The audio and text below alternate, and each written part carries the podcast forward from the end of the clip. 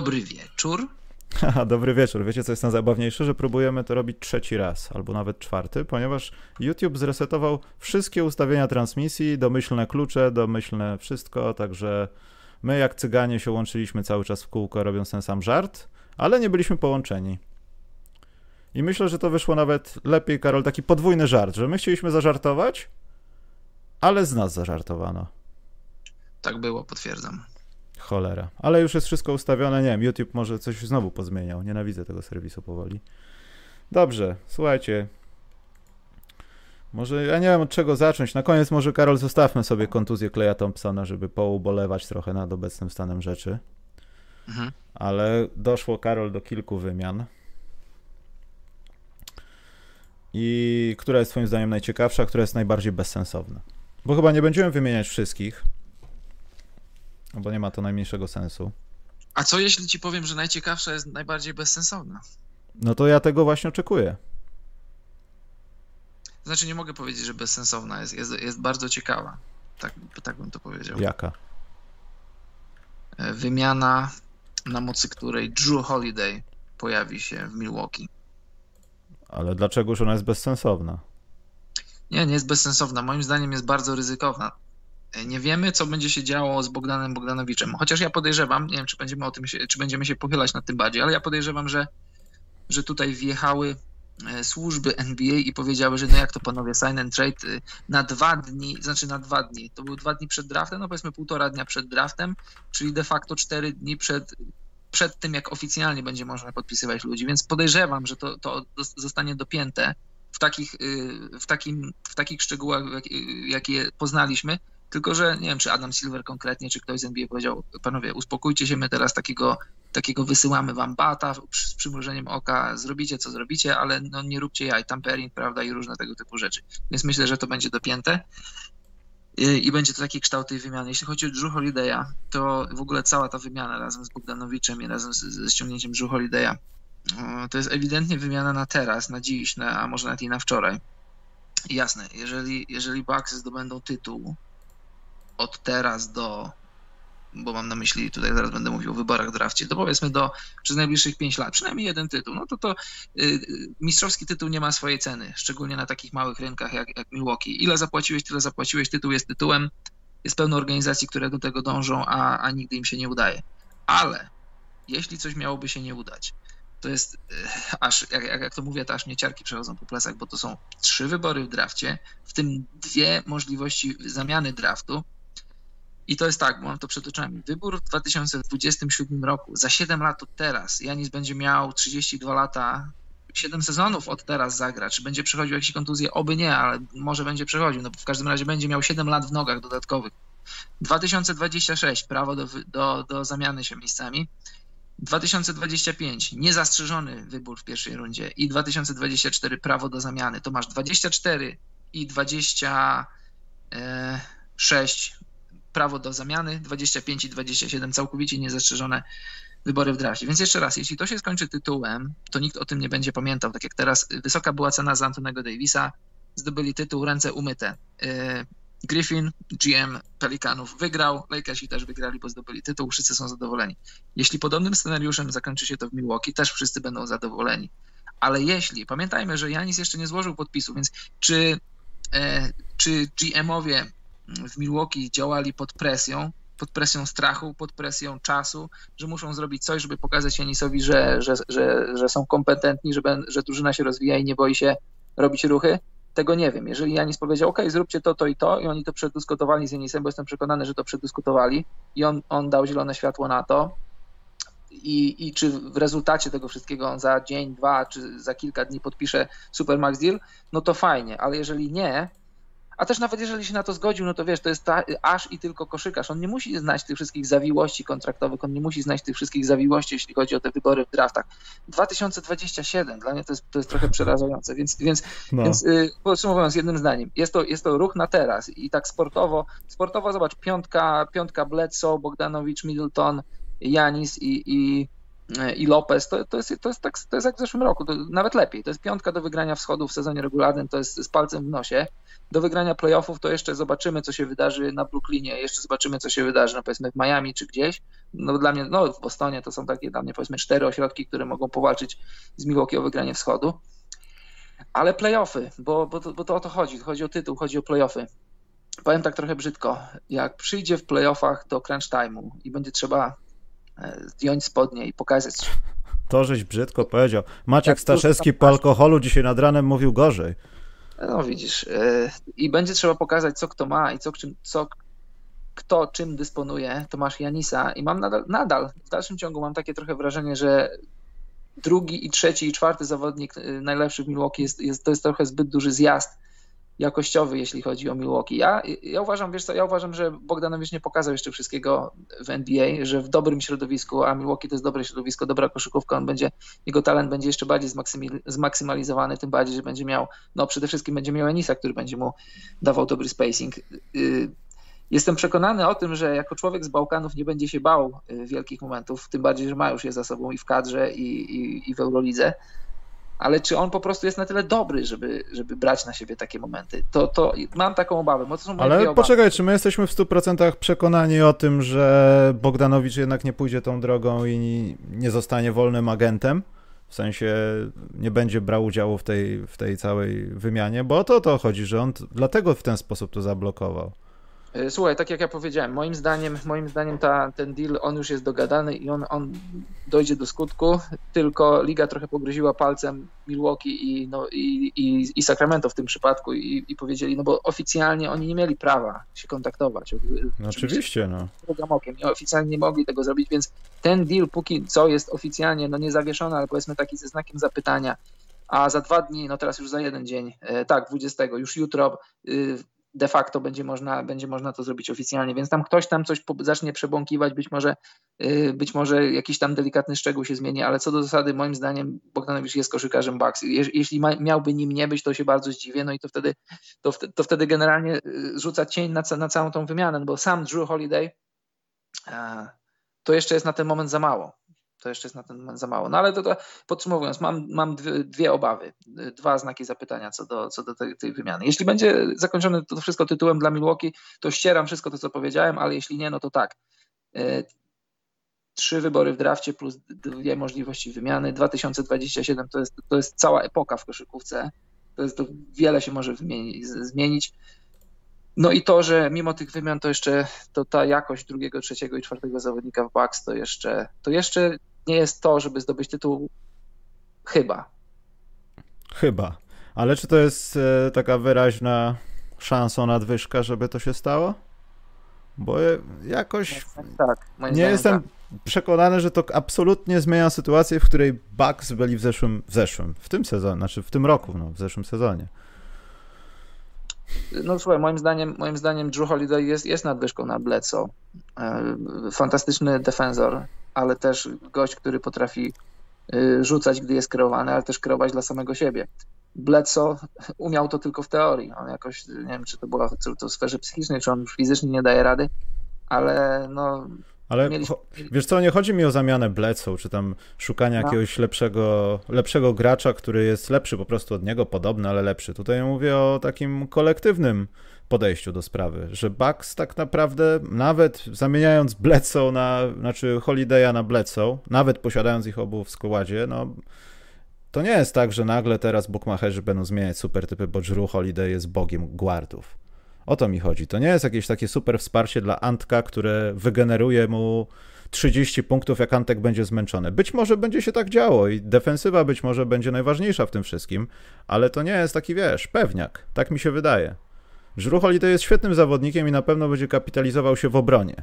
Będziemy dużo oglądali świetnych akcji w obronie, ale czy to dla drużyny będzie super nadwyżką, która przepchnie ich ewentualnie do finału NBA?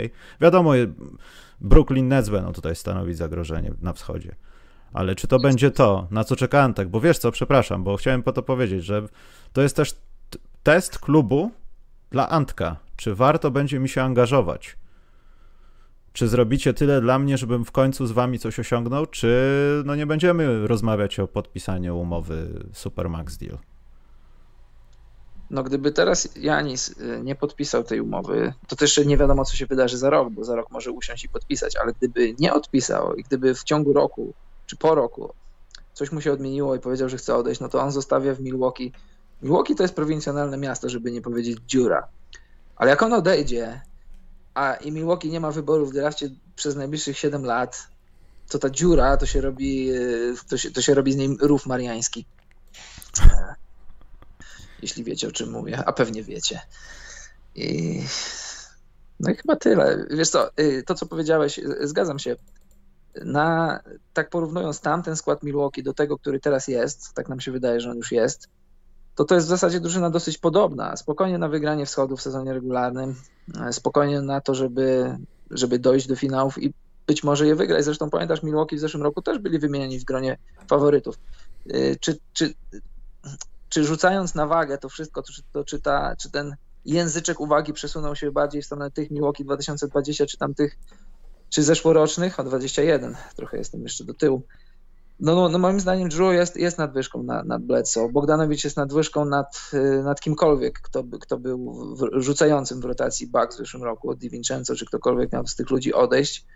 Nie, no moim zdaniem to, to jest drużyna, która zrobiła jakiś tam krok w stronę tytułu ale to, to jest krok zrobiony bardzo dużym kosztem i to jest, to jest na teraz i to jest duże ryzyko. To jest bardzo, bardzo duże ryzyko. Jeszcze, powiem to po raz może piąty albo szósty w ciągu tych trzech minut, które mówię.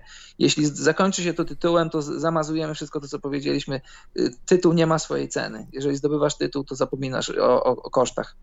Absolutnie trzeba pod tym postawić super wykrzyknik i kropkę, bo takie są fakty. Nikt nie będzie o tym pamiętał, tylko jak było super, oczywiście. No. E, dobrze, teraz pod. E, a, zamiast, zamiast pastwić się nad tym, co stało, stanęło się z Rubio, bo ja uważam, że to jest kara jakaś. Ktoś go bardzo nie lubi, że z powrotem jest w Minnesocie. To chciałem powiedzieć o tym, że Dennis Schroeder jest w Lakers i mi się to podoba, o dziwo. Mi też, a dlaczego miałby ci się to nie podobać? No właśnie, może, bo to Lakers może, ale ku zaskoczeniu wielu osób powiem, że to mi się bardzo podoba, bo ja już mam w głowie tą wizję, co LeBron może robić z Dennisem Schroederem na boisku jeszcze z Antony Davisem. To może być gorsze od tego, co mogło nam się rysować w głowach, co może robić Rajon Rondo z tymi ludźmi. To jest fenomenalna sprawa. Lakersi bronią tytuł i chyba go obronią, jeśli Dennis Schroeder będzie tym, kim zaczął być powoli już y, w Oklahomie i zaczął wchodzić na taki naprawdę bardzo dobry poziom. Tak, fajne, fajne u Schroedera jest to, bo jak pamiętasz, on, on w 2016 bodajże lub 17, ale chyba 16 przedłużył, przedłużył umowę z Atlantą, to jeszcze w Atlancie było. I, I tak się wydawało, że on jest taki trochę, że on trochę ma nos troszkę za wysoko. Jest takie nawet po niemiecku powiedzenie Dinaze zu hoch haben. Denis, Denis Schroeder jest Niemcem, więc pozwoliłem sobie na takie, tutaj, tutaj, takie, wiesz, takie małe co nieco. Z Afrika Korps bardziej taki. Tak, tak. I, i, I taki był problem patrząc na niego, że, że jemu się wydaje, że jest lepszy niż jest w rzeczywistości. Ale ten, szczególnie ostatni rok teraz w Oklahomie pokazuje mi, tobie też pewnie, że, że, że Dennis Schroeder potrafi grać z drużyną, dla drużyny. I jeśli potrafił to zrobić obok Chrisa Pola, i SGA, to tym bardziej będzie to potrafił zrobić w mistrzowskiej drużynie u boku Lebrona, u boku AD. E, trzeba też pamiętać, że on jest na, na schodzącym kontrakcie. On będzie grał dla Lakers, żeby Lakers obronili tytuł, ale będzie też grał trochę dla siebie, żeby podpisać nowy kontrakt, bo on ma 27 lat, czyli teoretycznie dopiero wchodzi w swój prime. I nic nie stoi, absolutnie nic nie stoi na przeszkodzie, żeby, bo on teraz będzie zarabiał 15 tam milionów z groszami. Nic nie stoi na przeszkodzie, żeby on zarabiał przynajmniej tyle na mocy nowego kontraktu, a może nawet i więcej. Więc tutaj są dwie gry, dwie gry, żeby obronić tytuł z Lakersami, dodać im nowej jakości i druga gra, pokazać się jak najlepiej, czy Lakersom, czy komuś innemu na wolnym rynku, żeby podpisać nowy kontrakt. I to zobacz, na, jak spojrzysz na historię drużyn, które zdobywają tytuł, to nieczęsto się zdarza, że wyciągasz zawodnika, który jest e, lepszy niż przeciętny, no bo to nie możemy jeszcze mówić, że on się ociera jakiś All-Star, bo się nie ociera.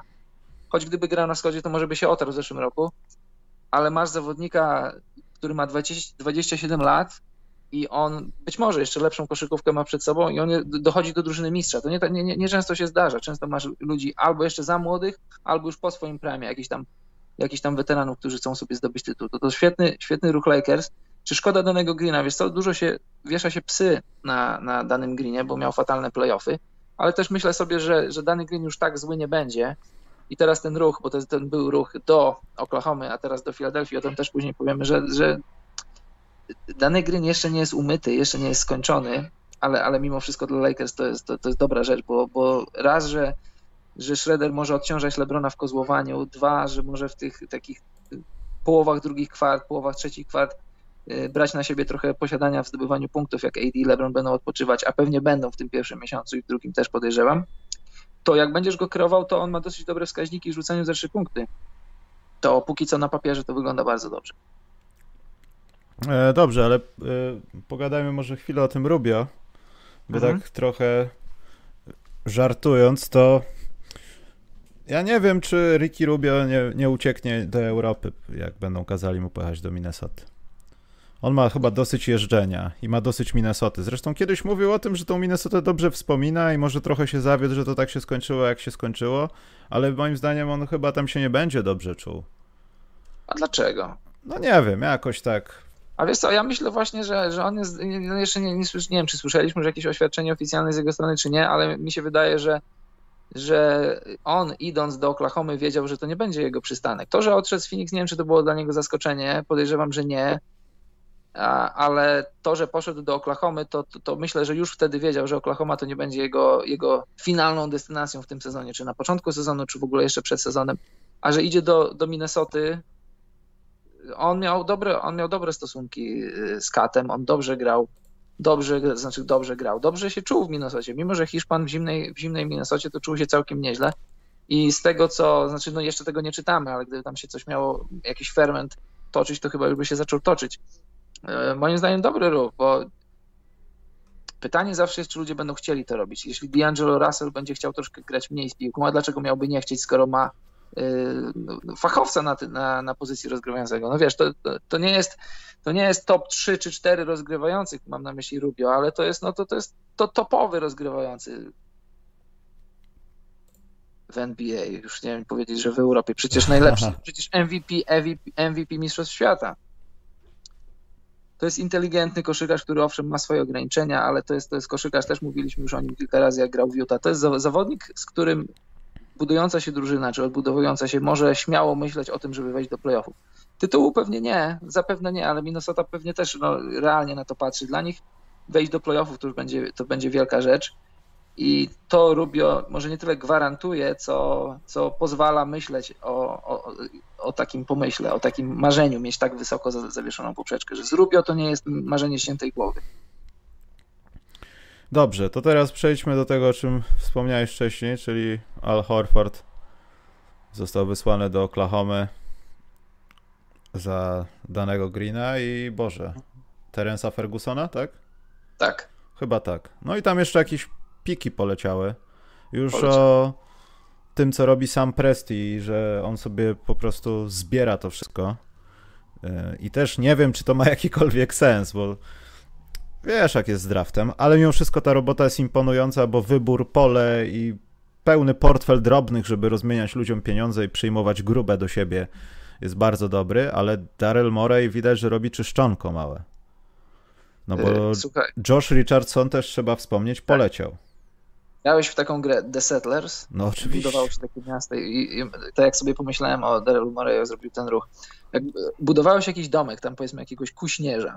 No. Jak ten domek był zbudowany, to pojawiała się taka informacja, już jest i produkuje. To tutaj teraz nad tym domkiem Filadelfii jest, nad Darylem Moreyem, tak, taka gwiazdka, pyk, już jest i produkuje. Tak, i tam są już z kamienia drogi takie, że już nie zatrzymują tak, się ludzie z dostawami, nie mijają się jakoś tak za, za często. To tak, tak. Tak, on już produkuje. Zobacz, on. Yy, wydawało się, że nie będzie to takie proste, a on szybko się wymył z kontraktu Ala Horforda. Mhm. To jest niesamowita rzecz, to jest, to jest fantastyczna rzecz. To jest 27 milionów w nadchodzącym sezonie, 27 w kolejnym, 26,5 w, w, w 2022 na 2023. Jakby nie liczyć, to jest około 90 milionów w 3 lata dla 34-letniego podkoszowego, który w tej rotacji, w tej drużynie, to, to może być jedynie, jedynie zmiennikiem Joela Embida. Próbowali tego eksperymentu grać na dwóch, a nawet trzech wysokich. Myślę, że mogłoby to mieć rację bytu, gdyby chociaż jeden z tych trzech zawodników umiał tak, tak lepiej niż przeciętnie rzucać. A, a najgorsze jest to, że że to właśnie Al Horford był tym, który rzucał przeciętnie, bo o Benie Simonsie nie ma co mówić, a, a Joel Embiid no, poniżej przeciętnej rzuca, rzuca z dystansu. E, Al Horford jako, jako zmiennik dla Embida to jest, jest, po prostu za drogi, był po prostu za drogi. Mieć Ala Horforda i w drużynie, i w szatni, i na ławce, i na boisku, to, to, jest, to jest nadal dobra rzecz, mimo, mimo 34 lat, ale, ale nie na mocy takiego kontraktu, bo to są gigantyczne pieniądze. Mając na uwadze, że, że Tobias Harris zarabia jeszcze większe, no trzeba było się wymiksować z, z któregoś z tych kontraktów. Daryl Morey wymiksował się z Ala Horforda i ściągnął danego Greena, którym powiedziałem jedną rzecz yy, wcześniej, że wydaje mi się, jestem raczej przekonany, że ta wersja danego Greena, którą widzieliśmy w bańce, to, to, to, to, nie jest jeszcze ostateczna wersja danego Greena, że on się odbuduje, on się odbuduje po tej dosyć krótkiej przerwie, ale wydaje mi się, że się odbuduje i jeszcze zobaczymy kawał dobrego basketu w jego wykonaniu, no bo co on będzie musiał robić? On będzie musiał tylko stać gdzieś tam w rogach na otwartych pozycjach, rzucać za trzy robić przestrzeń dla Filadelfii, przestrzeń, której nie mieli w ostatnich przynajmniej dwóch latach. Przychodzi też Przychodzi też set kary, dla którego coach jest teściem. Ciekawe, czy mamy jakąś historię tego, że, że jakiś zawodnik grał u swojego teścia. Dokładnie. Coacha. Chciałem to powiedzieć, że to wiesz, razem, razem, razem z zięciem transfer, taka nietypowa tak. sytuacja. No i, no i takim, takim drobnym ruchem, no w sumie nie drobnym, bo po pierwsze zaoszczędzone pieniądze. I to sporo, 20, nie, dycha i następna to chyba opcja, nie pamiętam, ale chyba tak jest. W opór. Masz dwóch strzelców i to y, set kary w, w ostatnich trzech sezonach to to jest porównywalny do swojego brata, jeśli chodzi o procenty. Wiadomo, że, wiadomo, że procenty i statystyki mogą być, być złudne, ale, ale set kary on sobie ugruntował już pozy, pozycję w lidze. Ja mu po cichu kibicowałem, bo tak wiesz, zmieniał kluby, wydawało się, że jest w NBA tylko dzięki temu, że się nazywa Kary i ma utytułowanego brata, ale teraz mi się podoba. Ugruntował swoją pozycję, jest kim jest, wie jakie ma swoje ograniczenia, wie jakie ma, jakie ma swoje atuty i, i przynosi do Filadelfii to, czego Filadelfia potrzebowała. I, i to mi się podoba. Gdybym był fanem Filadelfii, to bym klaskał. Gdybym był. To brzmi dosyć nieźle. Czemu? No, no bo gdybym był, a nie jestem, no, ponieważ... No, nie jestem, no bo nie jestem fanem żadnej drużyny, jestem fanem dobrej koszykówki. Tak, a Toronto? Toronto to tak... Ruterze? Toronto to, wiesz, nie będę ci opowiadał po raz setny. No, ja wiem jak to jest. Y, dobrze. Wiesz jak jest, 18 filmów na zrobiłeś. To gdzie jest ten brat? E, czekaj, przejdźmy teraz może do, bo ja sobie zgubiłem listę moich zapisanych rzeczy transferowych, bowiem pamiętam o kontuzji. No, Krzyś, Krzyś Pol powiedzmy. Krzyś Pol? A to chciałem jakoś może na koniec zachować, ale dobrze, to niech będzie Krzyś Pol. Dobrze. Ja uważam, że to jest też taka sytuacja tu i teraz. Krzysztofie, wesprzyj naszego pana Bookera, żebyśmy po prostu nawet może nie zdobywali w, w tym sezonie tytułu mistrzowskiego, ale żebyśmy zaszli jeszcze dalej, byli jeszcze lepsi niż sezon temu, żeby utrzymać tą świetną grę w Bomblu, żeby sprawdzić naszych zawodników, czy przed tym ostatecznym krokiem, czyli przed aspiracjami do tego, żeby być w top 4 kontenderów na zachodzie. Ja wiem, że to brzmi jak jakiś chory sen, ale na takie pytania muszą zespoły odpowiadać, jeśli chcą iść szczebel wyżej. E, kogo trzeba dołożyć, kogo nie trzeba dołożyć. To są też dla nich wygodne, można powiedzieć duże, ale wygodne pieniądze w tym charakterze. Więc ja uważam, że to jest win-win dla wszystkich, tylko no nie, cały czas mówimy, Chris Paul jest już tak stary, że nic nie zrobi. Tymczasem w Oklahomie robił świetne rzeczy, tylko to się kiedyś musi skończyć. Nie życzę, ale, nie, ale może to być tak, że w, w tym Phoenix nie będzie aż tak dobrze z Chrisem Polem jeśli chodzi o zdrowie, jeśli chodzi o no, nawet wiek, no. Kiedyś nadchodzi taki moment, że już przez Wade przestaje być Wade'em, kiedyś tak powiedziałem.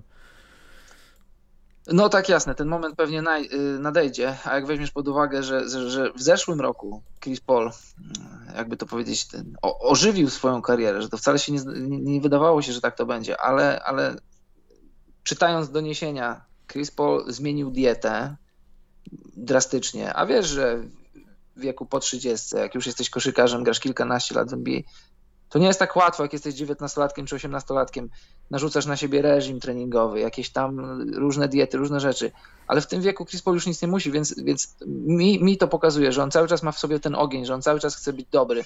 Czy będzie jakiś tam zjazd? Pewnie będzie, no 35 lat, za niedługo 36, ale, ale moim zdaniem tutaj Phoenix nie, nie, nie ryzykuje absolutnie niczym. Oni są nigdzie, oni od 10 lat byli nigdzie, nie byli w playoffach od dekady. I to jest, czy to jest ruch ryzykowny?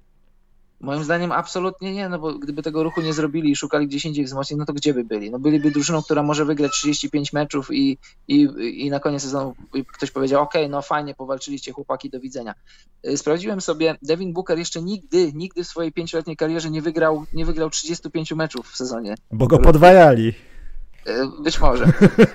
tutaj, tutaj ryzyko, ryzyko jeśli chodzi, jeśli chodzi o, o Phoenix, to jest, to jest, to jest y, mikroskopijne Y, Chris Paul jest, jest nadwyżką nad, nad, nad Rickiem Rubio e, w każdej kategorii. Rozgrywającym jest lepszym, lepiej broni, lepiej rzuca.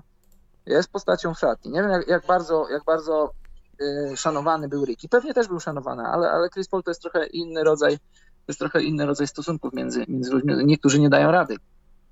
A, ale moim zdaniem ciekawy jest ten wybór w drafcie, który, który Oklahoma dostanie. To jest wybór w 2022 roku i on jest bardzo y, podchwytliwie skonstruowany. To jest top 12 w roku 2022, więc zakładając, że, że Chris Paul pogra ten rok i następny, zakładając, że wszystko pójdzie dobrze w Phoenix, to oni będą oni będą raczej, wiesz, no raczej dobrzy. Raczej, z tego nie, nie, nie, raczej Oklahoma z tego nie skorzysta, ale ten pik rok później zamienia się w top 10 chroniony, kolejny rok w top 8 chroniony, by zmienić się w zupełnie niechroniony w 2025, więc jeżeli on będzie tak spadał... 24, Karol. E, Clippersów. Nie, jest top, 8, jest top 8 w 24 i niechroniony w top 25. Aha. Więc on tak z roku na rok, te, te, ta ochrona idzie w górę, a w końcu spada. Więc zakładając, że Phoenix to jest taki troszkę niepewny grunt, czy Chris Paul tam zasieje dobre ziarna, czy nie, czy Booker tam zostanie, czy nie, to ten wybór po pierwsze jest w pierwszej rundzie, a po drugie on będzie, jego wartość będzie rosła z roku na rok. Więc jeżeli Phoenix podwaliny pod dobrą koszykówkę się nie przyjmą, to ta, to ta drużyna może być nadal słaba, tak jak, tak jak była w ostatnim dziesięcioleciu. Więc A... moim zdaniem to jest, to jest win-win z obu stron. Poza tym też warto wspomnieć, skoro mówimy o tych pikach wszystkich Oklahomy, chociażby na przykład, to i Clippersów, e, to ludzie, którzy handlują z takimi drużynami, no że ta tendencja była znana od dawna, ale teraz to jest na przykład na, najlepszy przykład Oklahomy.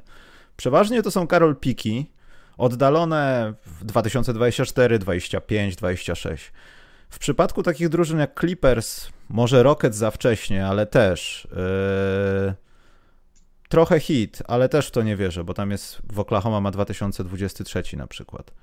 To są drużyny, które, no przykład Clippers, tak? Yy, w tym sezonie ok, w następnym ok, za trzy sezony nie wiadomo, ale za cztery Clippersi mogą martwić się o przebudowę lekką. Na przykład.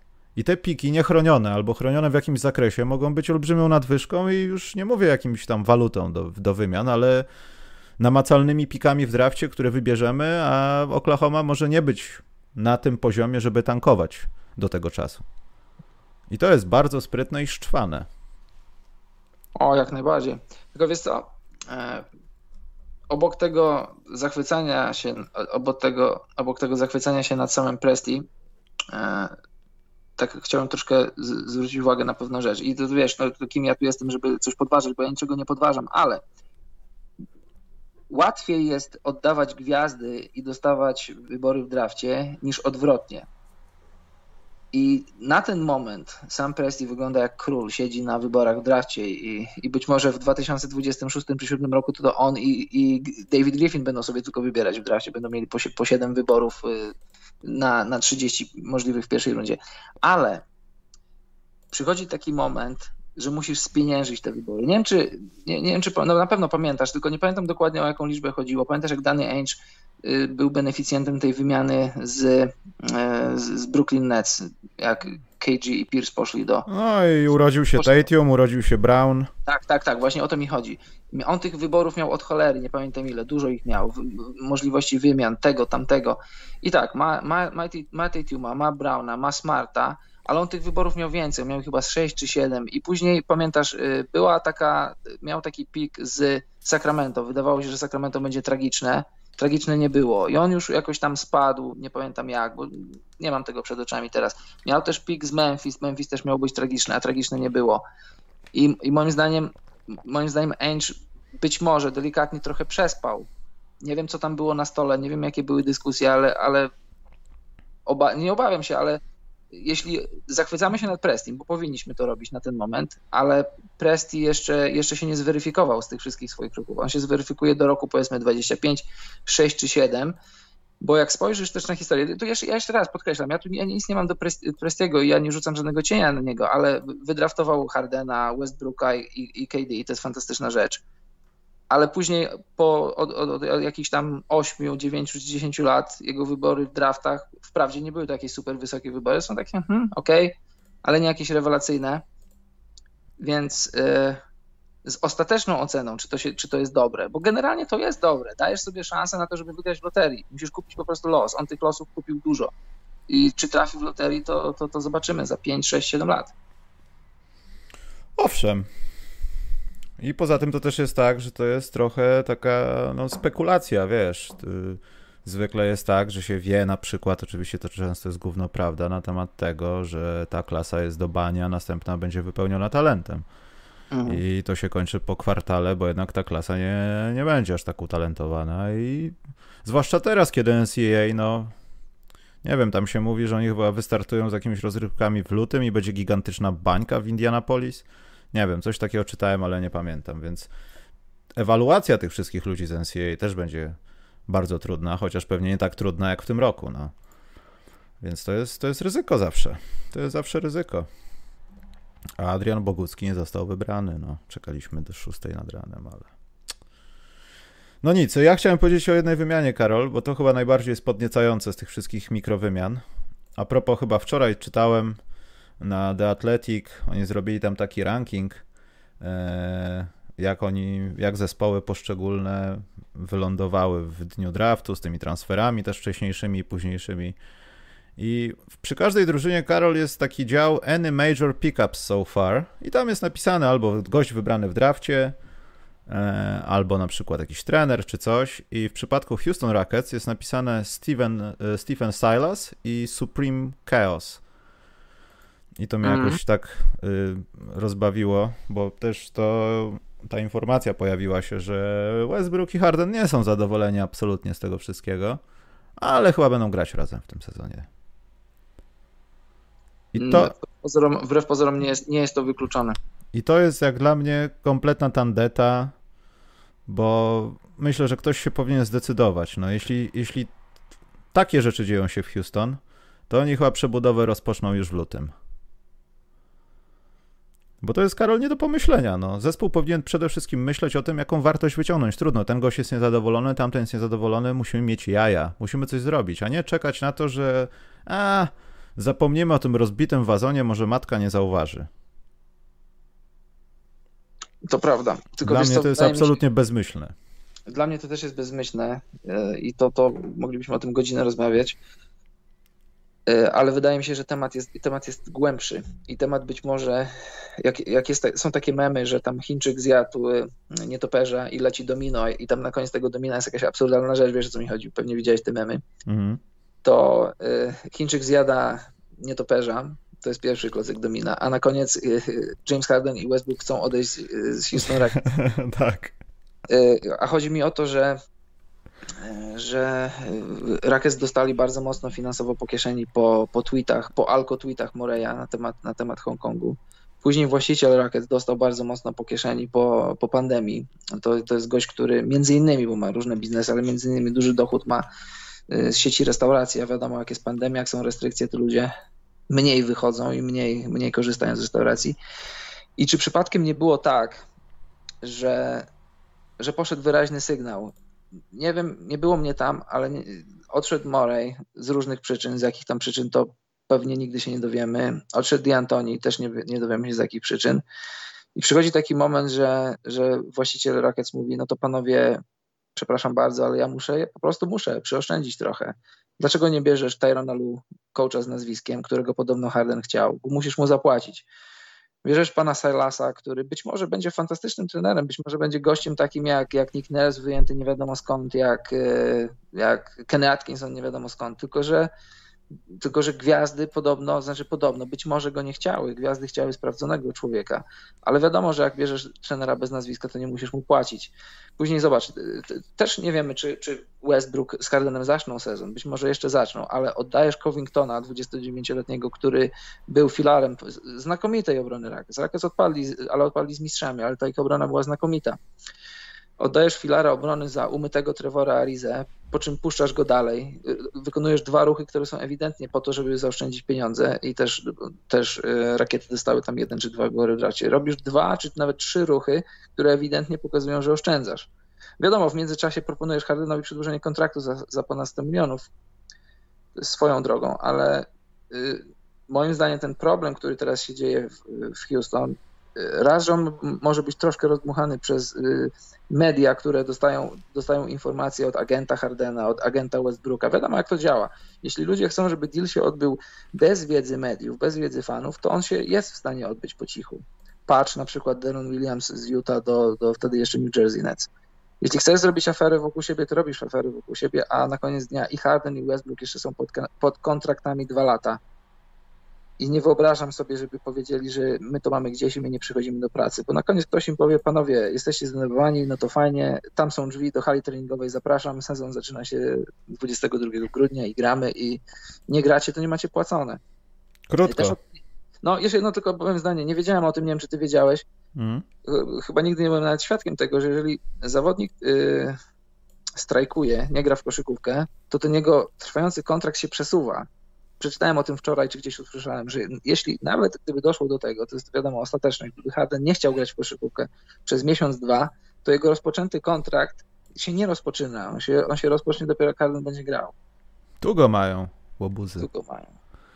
Dobrze, to teraz o tej rzeczy, która mnie podnieca. Robert Covington w Portland, Karol super rzecz, taka trochę poza radarem. No, ale... mnie to podnieca, bo powiem ci, że ja to widzę. Trujeczki, jakieś tak. bloki, mały skład, bieganko, Zach Collins zdrowy. Ja to bardzo, bardzo, bardzo, bardzo, bardzo, bardzo lubię. Yy, najważniejsza rzecz, Robert Covington nie będzie musiał na centrze grać, bo tam jest ten, ten jest Wraca na skrzydełko, na swoje ulubione skrzydełko. No, no, no, no a tam może być jeszcze lepszy. Tak, tak, tak, właśnie. Ja o tym też tak myślałem, że tam właśnie będzie bardzo ładnie. I ten, po, ten Portland, ten Portland będzie bardzo dobry. To -hmm. mi się, ajajaj, jakie to będzie ładne. I tam, I tam będą ludzie wchodzili, a on tam stoi, biegnie z pomocy i pyk. Aj, pięknie. Piękna sprawa to jest. I nikt o tym nie mówi, nikt o tym nie pisze, to jest taka wymianka. Za mało się o tym mówi. I to jeszcze na zachodzie. Tak.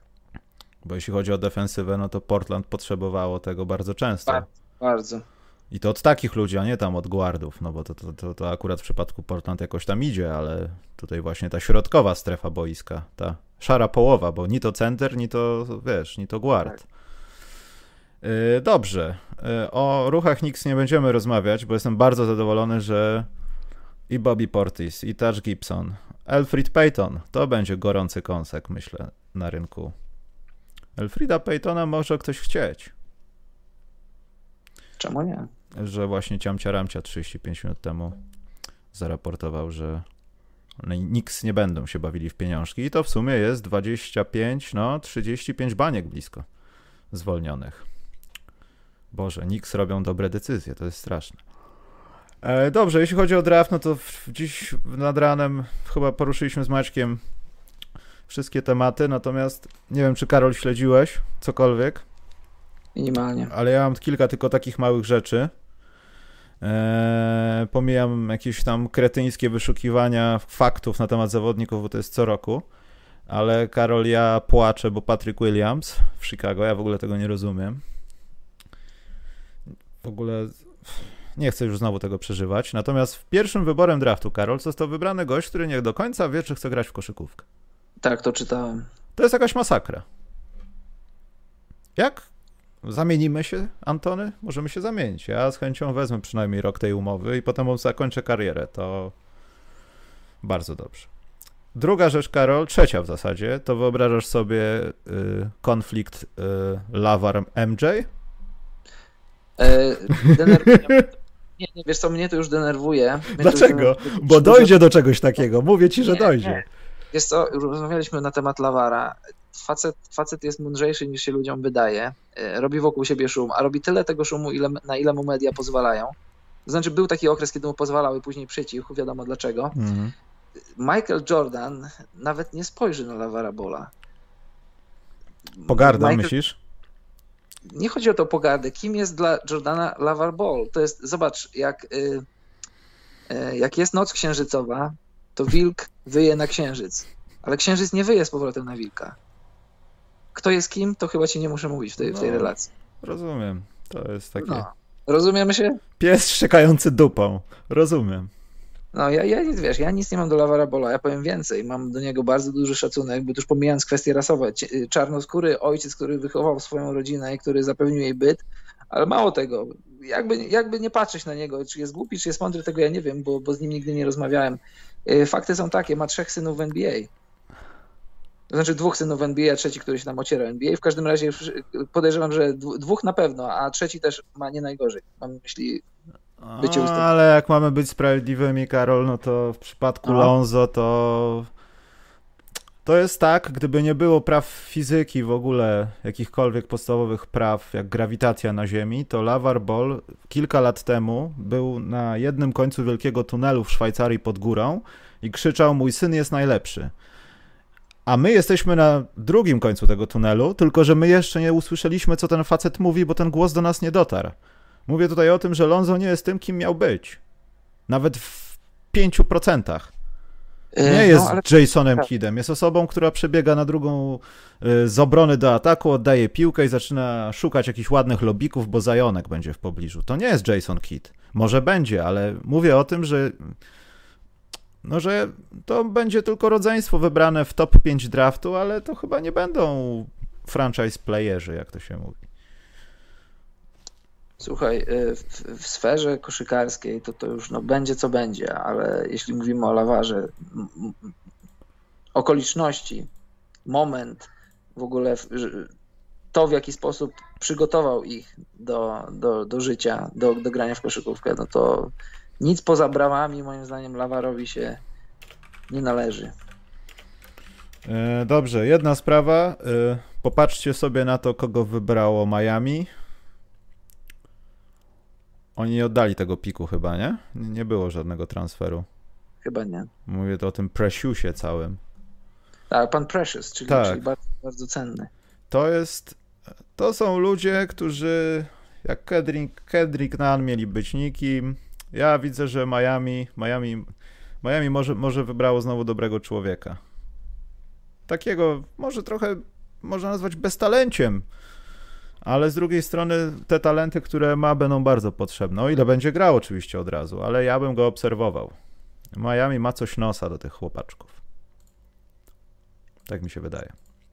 Dobrze, Karol, przechodzimy do kontuzji pana Thompsona. No niestety, jak w czasie, jak zaczęliśmy nagrywać, to, to wyszła wiadomość, potwierdziło się, niestety się potwierdziło, że mamy do czynienia z zerwanym ścięgnem Achillesa. I co tu więcej można dodać? No to jest, de- to jest dewasto- dewastacyjna kontuzja, nie wiem, czy, można takie, czy takie słowo istnieje. No No nie ma gorszej kontuzji w zawodowym sporcie. Zadam to pytanie drugi raz, bo dziś nad ranem też o to pytałem, ale wtedy były raporty, że tam coś lower leg i tak dalej. Chyba do końca też nie wiadomo było, co to było, bo tam też się pojawiły jakieś ACL i a, jakieś w ogóle niestworzone historie, nieważne. Yy, doczekamy się jego powrotu do zawodowej koszykówki, Karol? O, na pewno się doczekamy. Ma, słuchaj, ma lat 30. O ACL-u zapominamy, bo w dzisiejszych czasach wiesz, jak, jak jest z ACL-em. Jeżeli dobrze go zaleczysz, to noga jest nawet, nie chcę powiedzieć zdrowsza, ale, ale silniejsza. Nie, nie pamiętasz już o tej kontuzji. Mhm. Ale często też tak bywa, że jak w tym procesie rehabilitacji, ja tu nie chcę, nie chcę tam wychodzić przed szereg, bo nie mam wykształcenia medycznego, ale się no, interesuję NBA od ćwierćwiecza i, i trochę o tych kontuzjach poczytałem. E, Często bywa tak, że jak leczysz jedną legę, nogę, to, to rekompensujesz trochę ten, ten wysiłek i, i upada ci druga noga. Upada w cudzysłowie oczywiście, doznajesz kontuzji i być może było tutaj tak, tak w tym przypadku przeciążona Mhm. przeciążona prawa noga, w końcu nie wytrzymała. No szkoda, szkoda, naprawdę wielka szkoda. Jeden z moich ulubionych zawodników obecnej NBA. Fantastyczny strzelec. Jakby szukać już teraz, próbować szukać jakichś tam y, światełek w tunelu, to, to Clay Thompson nigdy nie bazował na swoim atletyzmie. Choć trzeba też podkreślić, że rzucanie za trzy punkty i bieganie po zasłonach, wychodzenie na czyste pozycje to też nie jest spacer z psem po parku. Trzeba być atletycznym na swój sposób, ale przede wszystkim silnym, szybkim i zwinnym. No to gdyby szukać tych światełek, to, to Clay Thompson nie jest dunkerem. Clay Thompson nie potrzebuje skakać na metr w, nad, nad parkietem, żeby być tym, kim jest. I wierzę w to, że, że, że wróci. No straci, no, na, na 100% straci ten sezon. Ile kolejnego, bo, bo zobacz, mamy taki nietypowy sezon, zaczynamy w grudniu, kontuzja się dzieje w grudniu, więc y, do przyszłego grudnia, stycznia, lutego, marca prawdopodobnie go nie zobaczymy, a kolejny sezon zacznie się, zacznie się o czasie. Tak. Więc prawdopodobnie na ten moment, gdyby wyrokować. To przepraszam, Karol, taka mała dygresja, bo tutaj te daty są znaczące, że e, wiadomo, 22 zaczynają. Nasze odliczanie od TISO wskazuje. Ja tak dałem drugą w nocy, w sensie 23 naszego czasu. Więc 33 e, dni do tego zostały. Mecz gwiazd ma być. Ja właśnie, kurczę, zgubiłem tą rozpiskę oficjalnych rzeczy i bazuję na tym, co napisał kiedyś Wojnarowski. E, poczekajcie, bo to zgubiłem, muszę to znaleźć. E, że preseason 11-19, 22 4 marca, e, koniec pierwszej połowy i wtedy powiedzą jak wygląda druga połowa. Przerwa na mecz gwiazd 5-10 marca i druga połowa 11 marzec, 16 e, maj, koniec sezonu regularnego. 18-21 plane, tur, turniej plane, ten taki tylko w obu konferencjach ma być rozegrany. No i potem playoffy do 22 Yy, lipca. Mhm. Bo mi się strona nie zawinęła. Tak, to tyle jeśli chodzi o daty. To są oficjalne daty tego sezonu. Mhm. Podobno. Jak to będzie, zobaczymy. Znaczy, wiesz co, to też ta informacja pojawiła się w momencie, kiedy ktoś tutaj na, zapytał nas na czacie, czy to wina e, sztabu medycznego, nie sądzę, nie. żeby Warriors byli amatorami jak Chicago Bulls niegdyś.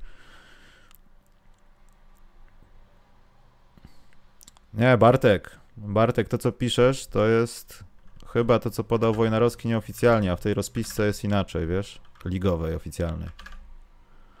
Bo ja te, te pierwsze daty były z NBA Media Central, z tego właśnie ich pa papieru dla mediów. E, co ja chciałem powiedzieć? Chciałem powiedzieć to, że po pierwsze, okazało się to przez draftem, wybrali sobie Weissmana, to wszystko ładnie miało wyglądać, a teraz czy Steph Curry jest, jest w stanie ich przeciągnąć, bo to będzie zależało teraz od Stefa Karego, od nikogo innego. Steph Curry. I Wigginsa. No i Wigginsa, no ale dlaczego myślisz, go nie wymieniłem? No nie wiem. Bo on nie będzie tym, kim oni sobie wyobrażają? Andrew Wiggins będzie dalej tym atletycznym, co miał być a ja trzymam kciuki, trzymam kciuki za tym, żeby tak się stało i, i myślę, że to nie jest jakieś tam szalone stawianie na, na, na zero, na ruletce. Są przesłanki ku temu, żeby myśleć, że Wiggins może być dobry, a w tej sytuacji taka pomyśl, taka hollywoodzka historia, tu tracisz zawodnika, zrobimy to dla ciebie, jakiś tam odpowiedni hashtag, odpowiednie i w finale przeciwko Nets KD nie no. trafia ostatniego rzutu, Steph Curry go blokuje, bo jednak przypomina sobie jak się skacze. Tak. Słuchaj, bardzo, bardzo odnośnie Achillesa, bardzo dobrą próbkę będziemy mieli po tym, jak będzie wyglądał KD. Wiadomo, ciało, ciało nie jest ciało równe i też zerwany Achilles nie jest równy innemu zerwanemu Achillesowi, bo chodzi o to, że zależy na jakim odcinku go zrywasz. Jeżeli bliżej pięty, tam gdzie ścięgno jest grubsze i masywniejsze, to to jest bardziej, to jest trudniejsze do wyleczenia. Im bliżej łydki, tym ta struktura ścięgna jest, jest, jest rzadsza i, i łatwiej to, łatwiej wrócić do zdrowia, bo, bo, bo to jest część bardziej ukrwiona. Więc nie mhm. wiadomo, nie wiadomo dokładnie. Achilles, zerwany Achilles to jest zerwany Achilles, ale też, też w obrębie zerwanych Achillesów e, są, są różne, różne stopnie zaawansowania tej kontuzji. Ale po, po KD zobaczymy. I też mówiłem w którymś z podcastów dosyć dawno temu, e, rzecz jest taka, wybierz, jedna z twoich nóg jest twoją nogą dominującą. Zazwyczaj praworęczni wy, wy, wybijają się z lewej nogi i na odwrót. Clay Thompson jest praworęczny, zerwał prawego Achillesa. KD tak samo, praworęczny zerwał prawego Achillesa. Zobaczymy, jak to będzie w przypadku KD, bo o ile medycyna idzie cały czas do przodu, o tyle nie mamy na razie, jeszcze nie mamy żadnego dowodu na to, że jest koszykarz, czy koszykarz ogólnie zawodowy sportowiec wrócić po takiej kontuzji. No to jest najgorsza kontuzja dla zawodowego sportowca. No, no fatalne, fatalne wieści jeszcze raz. Bardzo mi się to nie podoba, a przyznam, że też nie, nie byłem i dalej nie jestem fanem tego wszystkiego, co się działo w Warriors. Szanuję to, ale, ale nie, ale to jest fatalne, bo to też nam zabiera trochę fajną, chociaż ja też trochę w to wierzę, że Steph Curry właśnie chyba czeka na ten moment, że dobra, Kleja Thompsona nie ma, ja tyle nie grałem w kosza, ja wam teraz pokażę, bo zapomnieliście troszkę o mnie dzieci i teraz będzie rzucanka dużo z 25 metrów i będzie to albo więcej, co widzieliśmy kilka lat temu. Te ze dwa lata temu powiedzmy. No jeszcze z półtora roku. Także tak mi Mhm. się wydaje. Yy, Dobrze. To może zróbmy pytanka. Bo tam coś się pojawiło na czacie. Poczekaj, bo tutaj się jakaś awaria pojawiła. Nie, dobrze jest. Donek był, właśnie. Pojawił się Donek z pytaniem. Więc ja go, Karol, publikuję. Oczywiście pytanie jest jak zwykle rzeczowe. Mhm. bardzo, bardzo trudne. E, Karol i Michał w Prime versus JJ Bareya i Ricky Rubio w Prime. Tam jestem bardzo ciekaw waszego, jak zwykle trafnego zdania na temat tego zestawienia. Ze sportowym pozdrowieniem. Piggy Smi- Smile, a.k.a. Biggie Smalls. Mogę, mogę pierwszy odpowiedzieć? Nawet musisz. Dziękuję. Jeżeli, jeżeli sobie żartujemy, to możemy sobie pożartować, ale, ale, ale odkładając żarty na bok, nie mamy absolutnie żadnych szans. Nie, Absolutnie żadnych nie, szans. nie. Karol, Tak, Michał, nie, nie mamy. Chcę, chciałbym właśnie tutaj powiedzieć taką, taką małą rzecz. ja bym Bareję rozsmarował, człowieku. W Dobrze. prime, w prime time moim. W twoim czy w jego?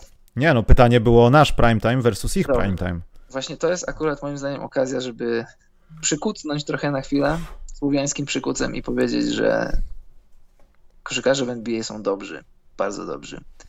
I często mamy takie trochę takie spłycenie, że ludzie, którzy wychodzą z ławki, szczególnie ze strony tych takich młodych kibiców, gdzieś tam czytasz komentarze w internecie, ten to jest śmieć, ten to jest tamto. Jest jakiś powód, dla którego ludzie grają w NBA, jest jakiś powód, dla którego są w gronie wśród powiedzmy 400-450 najlepszych koszykarzy w NBA. Swego czasu taki Jehano, no nadal to się robi. Znaczy Jehano to może za dużo powiedziane. Szydzi się z Briana Scalabriniego. I kiedyś Brian Scalabrini zagrał sobie z takim człowiekiem z internetu, szeroko rozumianego internetu i i człowieka zniszczył. No bo prawda jest taka, że, że koszykarze NBA są, są tak dobrzy, są jeszcze lepsi niż ludziom się wydaje. Mówiłem to parę razy, byłem na finałach, no byłem na wielu meczach NBA, byłem na finałach, patrzę, rzucę sobie, rzucę sobie, kto to był?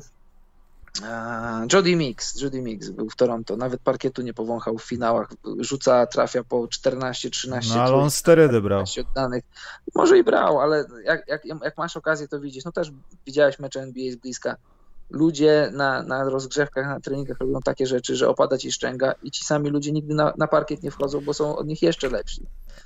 To jest ten poziom, to jest, to, to jest ta to jest ta koszykówka w najlepszym wydaniu, więc, więc żartować sobie możemy, ale prawda jest taka, że no, no zjedliby nas, zjedliby nas na śniadanie. Nawet nie musieliby popijać.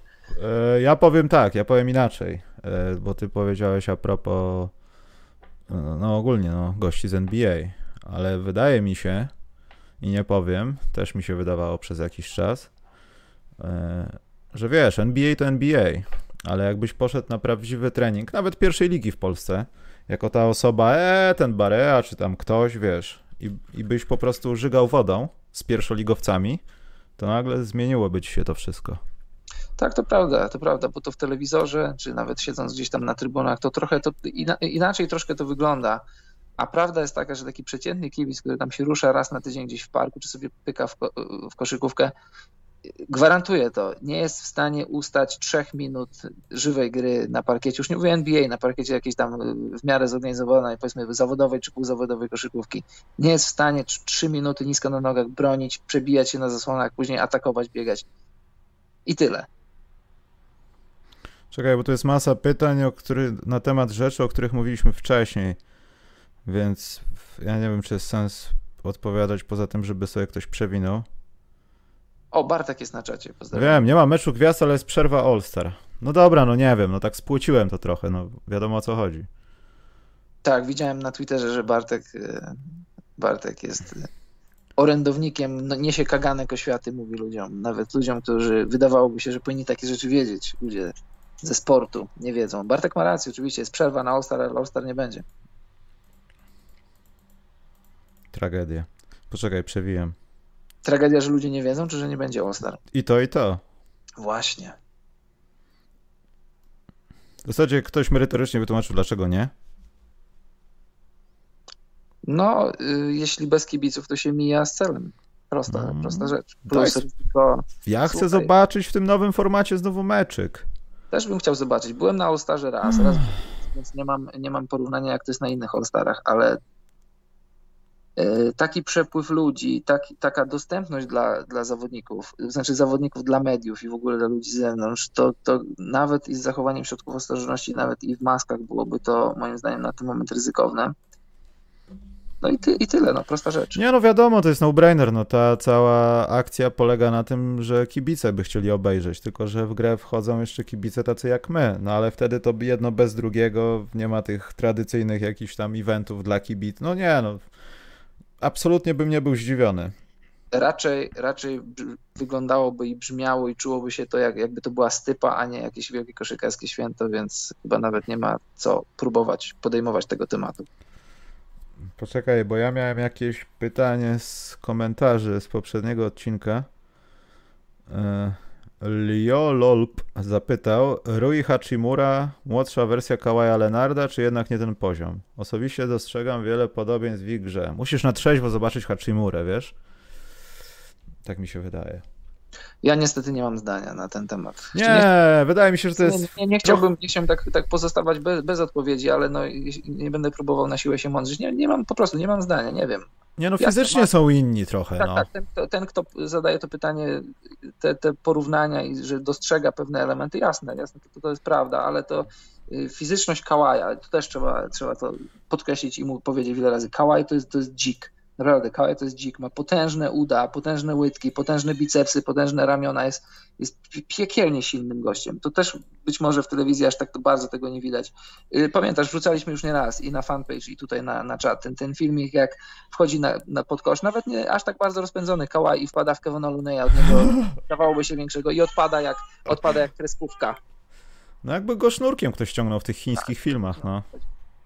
No to, to, to, to fizyczność y, Hachimury i Kałaja to, to, to jest nie ten poziom, a, ale, no ale Ha- Hachimura też nie jest, y, nie jest przysłowiowym ogórkiem, on to też jest, też jest nieprzeciętny atleta, no ale to nie jest ten poziom, co, co Kałaj.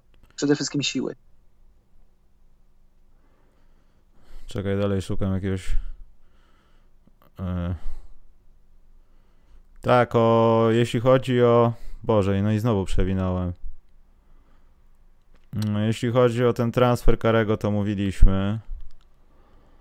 Eee, Nikt tego wcześniej nie słuchał, Karol, nikt nas nie słucha. Zadają pytania na tematy, o których mówiliśmy. Czuję się urażony. Mhm. Nie będzie rozwiązania konkursu mem memicznego w takim razie, bo obrażam się. I za Ostatnio- karę, za, za karę ostatnie pytanie. Za karę osta- tak, to jest za karę jednorzeczowe pytanie, za karę, e, którego nie ma jeszcze na czacie i pytanie, e, kiedy przerwa na żądanie się nie liczy, bo nie znam odpowiedzi.